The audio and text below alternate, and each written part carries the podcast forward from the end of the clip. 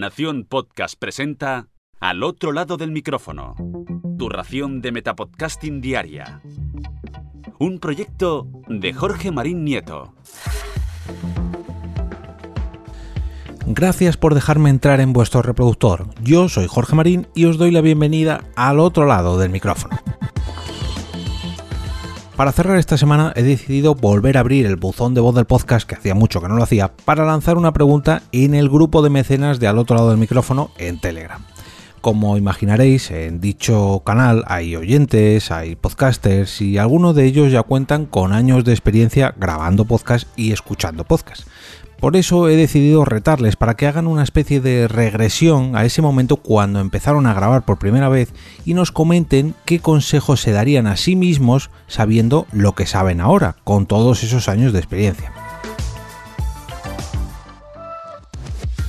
En primer lugar, vamos a escuchar a Margot Martín de El Recuento, que tras una larga trayectoria en radio decidió probar suerte con el podcasting. ¿Qué le diría a mi yo del pasado antes de grabar el primer podcast. Qué bueno que viniste. Ya era hora maja. Por cierto, es podcast, no es radio. Parece que la Margot del pasado tardó mucho en dar el salto a este medio, que si bien es parecido a la radio, también es muy distinto. Y ahora vamos con Leo, de Radio Babel, que directamente se hace un órdago a sí mismo.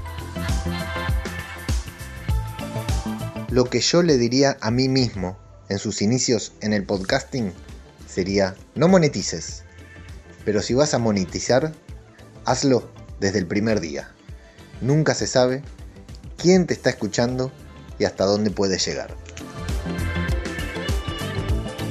Parece que Leo ha aprendido a valorarse mucho durante este tiempo o al menos a ir a por todas directamente.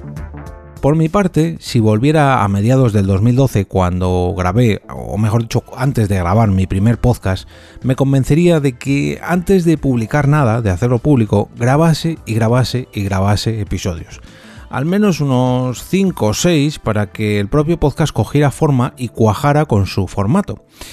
Si hay algo que me ha enseñado el tiempo es que mm, tú puedes tener una idea muy clara de lo que quieres eh, o cómo quieres que sea tu podcast, pero que será el propio programa el que acabe encajando en sí mismo.